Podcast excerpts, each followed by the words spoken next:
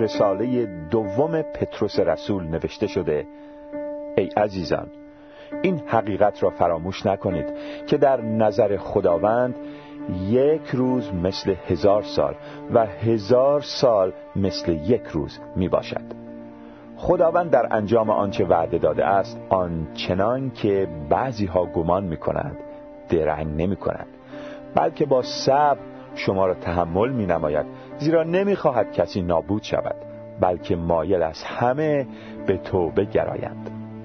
روز خداوند مانند یک دوست خواهد آمد. در آن روز آسمان ها با صدای شدید ناپدید خواهند شد و عناصر سوخته شده از بین خواهند رفت و زمین با هرچه در آن است زوب خواهد گشت.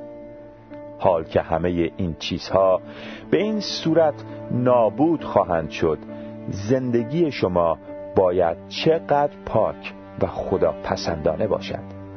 و شما باید در انتظار روز خدا باشید و طوری کار کنید که آن روز زودتر برسد.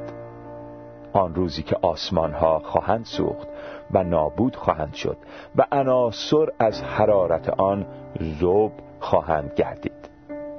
اما خدا آسمان های تازه و زمینی تازه وعده داده است که در آنها نیکی مطلق مستقر خواهد بود و ما در انتظار اینها هستیم. دوم پتروس فصل سوم آیات هشت تا سیزده. ایمانداران عزیز مسیحی بیایید به پدر آسمانی خود بگوییم ای پدر می‌دانیم که خداوند و منجی ما عیسی مسیح برای داوری به جهان باز خواهد گشت و بی ایمانان مجازات خود را خواهند دید. اما در حال حاضر تو می‌خواهی مجده نجات را به آنان اعلام کنیم تا عده بیشتری فرصت توبه و ایمان بیابند. تو می‌خواهی نسبت به گم شدگان و گمراهان دلسوز باشیم و با دعا و اعلام انجیل وسیله نجات آنها شویم. پدر توسط روحت ما را قادر گردم که زندگی پاکی داشته باشیم و طوری کار کنیم که روز خداوند زودتر فرا برسد. در نام خداوند و منجیمان عیسی مسیح دعا می‌کنیم. آمین. شکرت گویم ای مسیحم که بخشیدی گناهم. از یاد بردی گناهانم شادی دادی در قلبم. از یاد بردی گناهانم شادی دادی در قلبم. شوقی از این در دل دارم.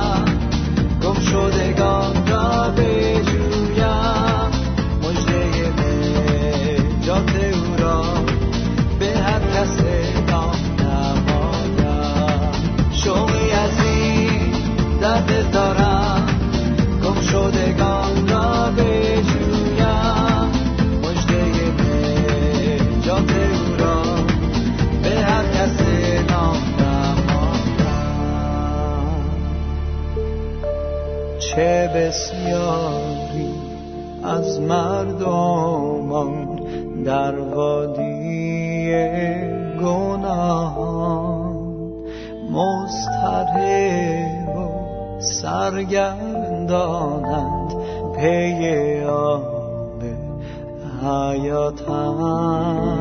مضطرب سرگردانند پی آب حیاتند شوقی از این در دل دارم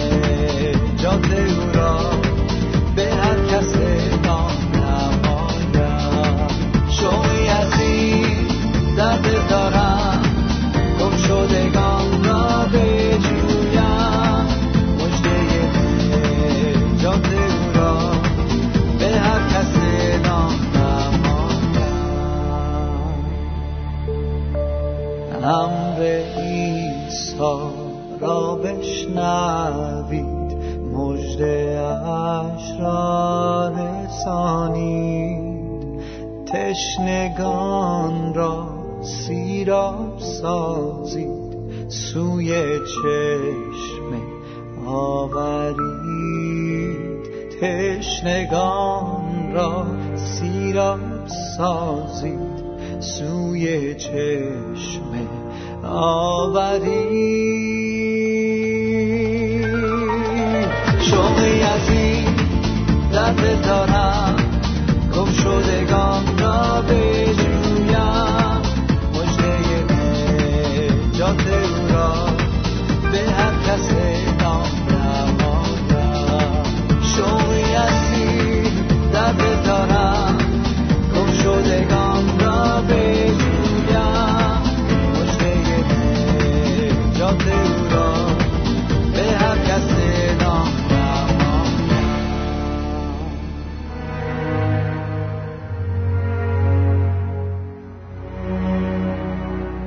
زندگی ابراهیم.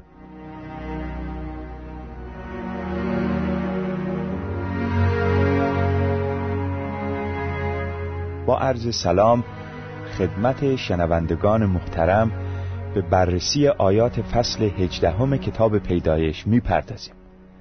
کلام خدا میفرماید و خداوند در بلوتستان ممری بر وی یعنی بر ابراهیم ظاهر شد. و او در گرمای روز به در خیمه نشسته بود.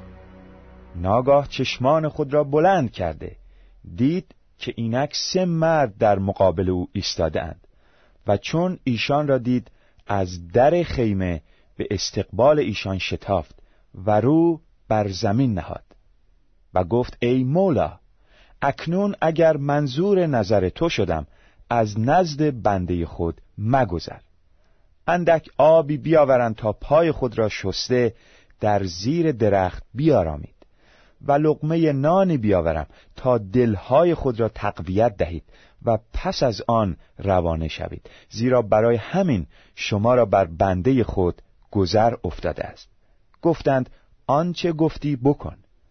پس ابراهیم به خیمه نزد ساره شتافت و گفت سه پیمانه از آرد گندم دو علکه به زودی حاضر کن و آن را خمیر کرده قرصهای نان بساز. و ابراهیم به سوی گله شتافت و گوساله نازک خوب گرفته به غلام خود داد تا به زودی آن را تبخ نماید. پس کره و شیر و گوساله را که ساخته بود گرفته پیش روی ایشان گذاشت و خود در مقابل ایشان زیر درخت ایستاد. تا خوردند کتاب پیدایش فصل هجدهم آیات یک تا هشت در آیاتی که خوندین می‌بینیم که ابراهیم به طرزی عالی از مهمانان خود پذیرایی کرد. اینطور مهمان نوازی که در بین مردم خاورمیانه رایجه خصلت بسیار خوبی است. بله خوشبختانه اکثر اهالی خاورمیانه مهمان نواز هستند و همونطور که گفتین مهمان نوازی خصلت خیلی خوبی است. دیدیم که ابراهیم چنان که باید و شاید از آن سه مهمان پذیرایی کرد. سپس می‌خوانیم. به وی گفتند زوجت ساره کجاست؟ گفت یعنی ابراهیم گفت اینک در خیمه است. گفت یعنی یکی از آن سه مهمان که بر اساس آیات سیزده، هیوده و بیست خود خداوند بود. گفت البته موافق زمان حیات که احتمالا یعنی موقعی که عمر این سال تمام بشه و سال بعد زندگی رو آغاز کنه. نزد تو خواهم برگشت و زوجت ساره را پسری خواهد شد و ساره به در خیمه که در عقب او بود شنید. و ابراهیم و ساره پیر و سال خورده بودند و عادت زنان از ساره منقطع شده بود.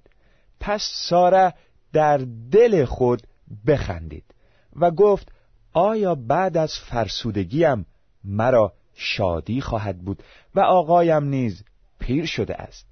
و خداوند به ابراهیم گفت ساره برای چه خندید؟ و گفت آیا حقیقتا خواهم زایید و حال آنکه پیر هستم؟ مگر هیچ امری نزد خداوند مشکل است؟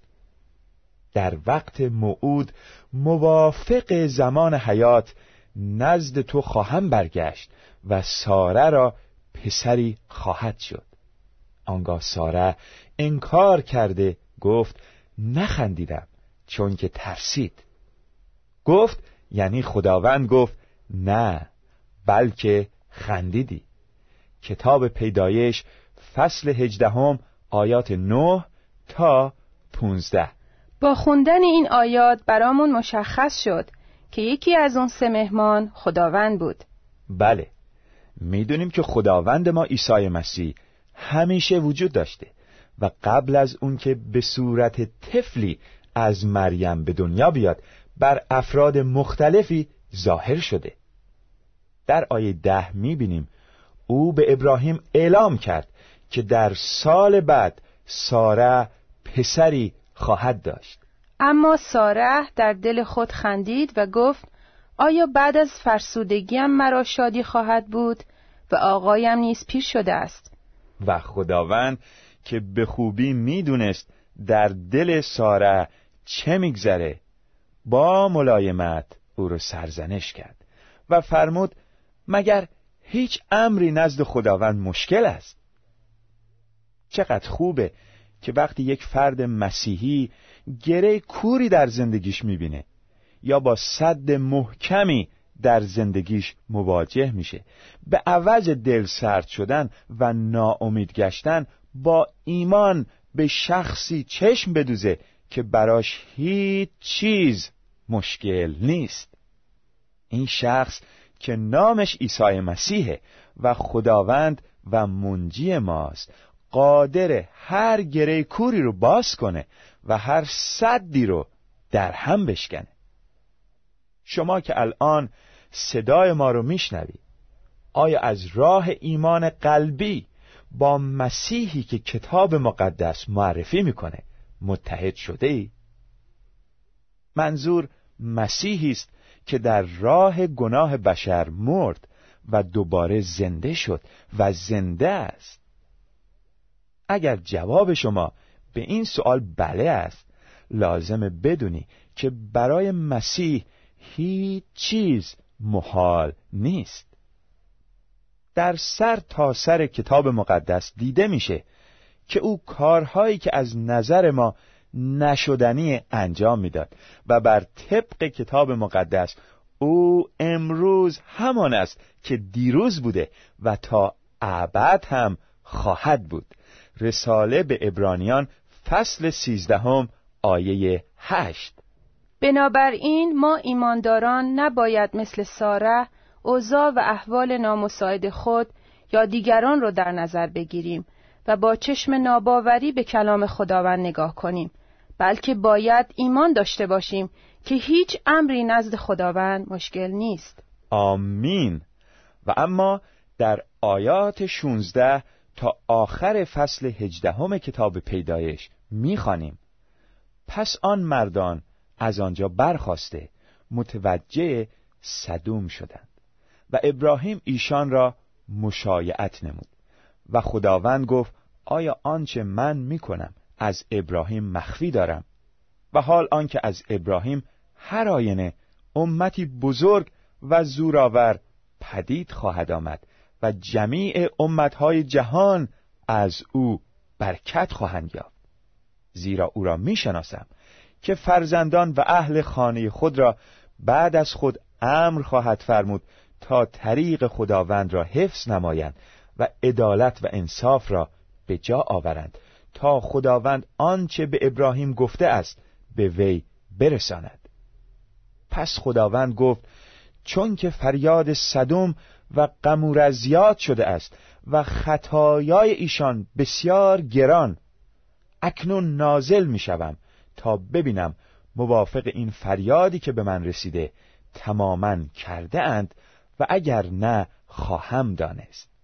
آنگاه آن مردان یعنی آن دو فرشته از آنجا به سوی صدوم متوجه شده برفتند و ابراهیم در حضور خداوند هنوز ایستاده بود. ابراهیم نزدیک آمده گفت آیا عادل را با شریر هلاک خواهی کرد؟ شاید در شهر پنجاه عادل باشند. آیا آن را هلاک خواهی کرد و آن مکان را به خاطر آن پنجاه عادل که در آن باشند نجات نخواهی داد؟ هاشو از تو که مثل این کار بکنی که عادلان را با شریران هلاک سازی و عادل و شریر مساوی باشند. هاشو از تو آیا داور تمام جهان انصاف نخواهد کرد؟ خداوند گفت اگر پنجاه عادل در شهر صدوم یابم هر آینه تمام آن مکان را به خاطر ایشان رهایی دهم. ابراهیم در جواب گفت اینک من که خاک و خاکستر هستم جرأت کردم که به خداوند سخن گویم. شاید از آن پنجاه عادل پنج کم باشد. آیا تمام شهر را به سبب پنج هلاک خواهی کرد؟ گفت اگر چهل و پنج در آنجا یابم آن را هلاک نکنم. بار دیگر به دو عرض کرده گفت هرگاه در آنجا چهل یافت شوند.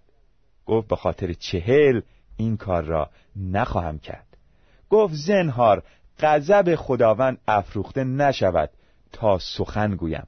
شاید در آنجا سی پیدا شوند. گفت اگر در آنجا سی یابم این کار را نخواهم کرد. گفت اینک جرأت کردم که به خداوند عرض کنم اگر بیست در آنجا یافت شوند. گفت به خاطر بیست آن را هلاک نکنم.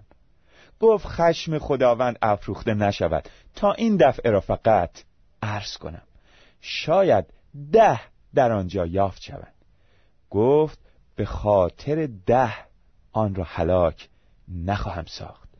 پس خداوند چون گفتگو را با ابراهیم به اتمام رسانید برفت و ابراهیم به مکان خیش مراجعت کرد. چه گفتگوی جالبی بین ابراهیم و خداوند صورت گرفته.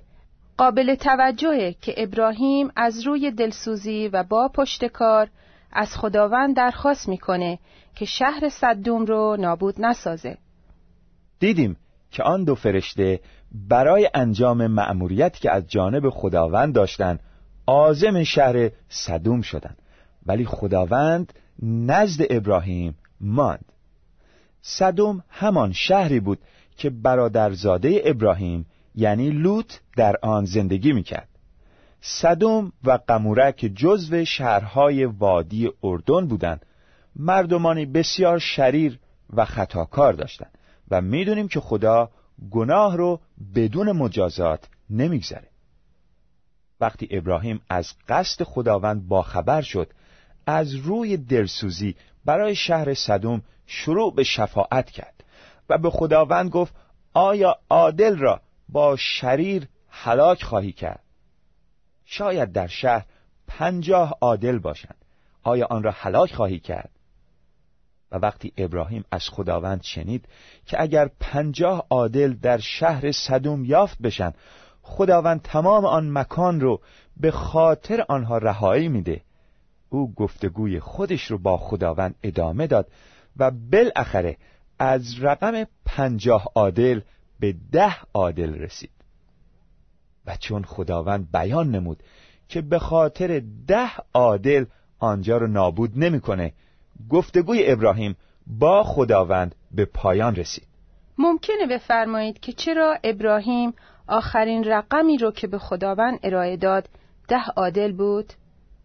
ظاهرا ابراهیم خیال می‌کرد که حداقل ده عادل در شهر صدوم وجود داره در فصل نوزدهم کتاب پیدایش می‌بینیم که علاوه بر لوط فامیل لوط نیز در شهر صدوم زندگی می‌کردند.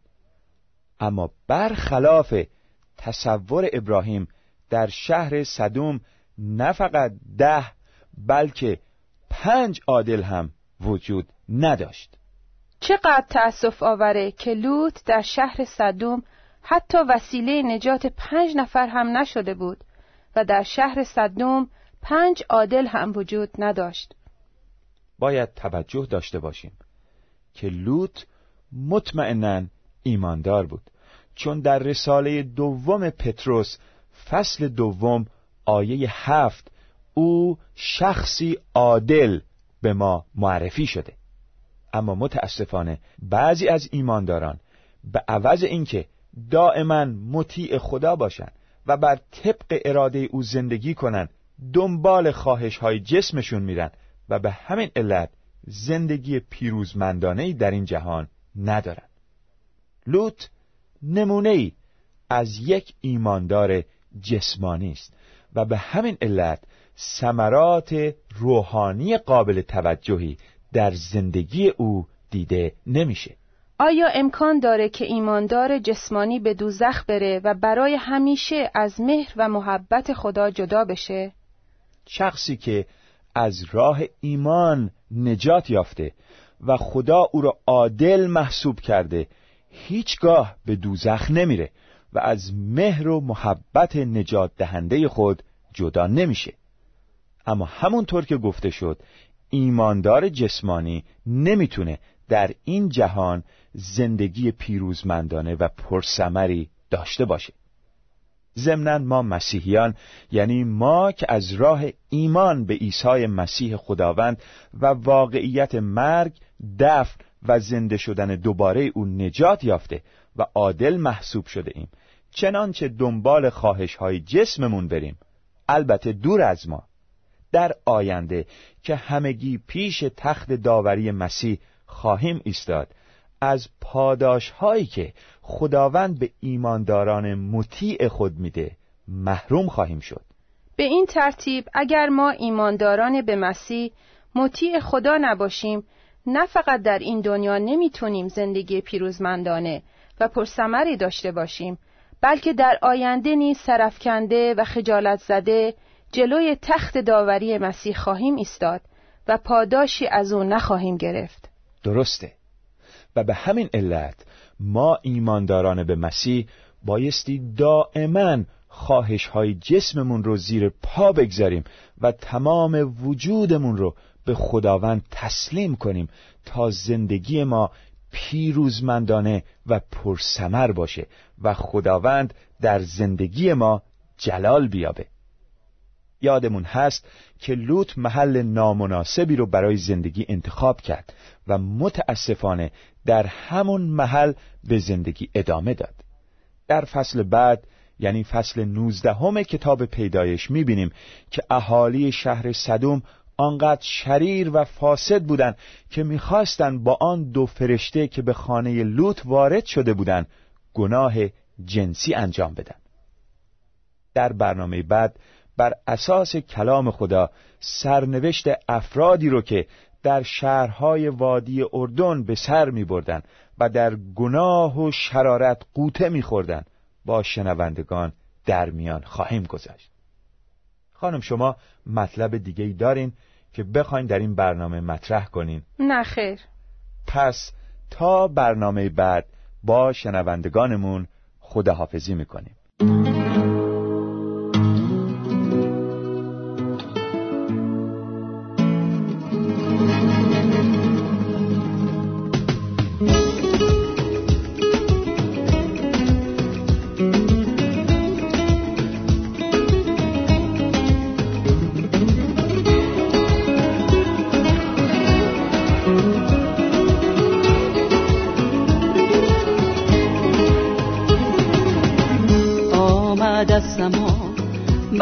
نجات جانها آمد از سما. بهر شفای دلها آمد از سما. آن مسیح خدا نیرو بخشیده بر تمام جانها. آمد از سما روح پاک خدا روشن گردیده از نورش دنیا. آمد از سما. آن منجی ما ویران کرده بود کاخ شیطان را. آمد جان من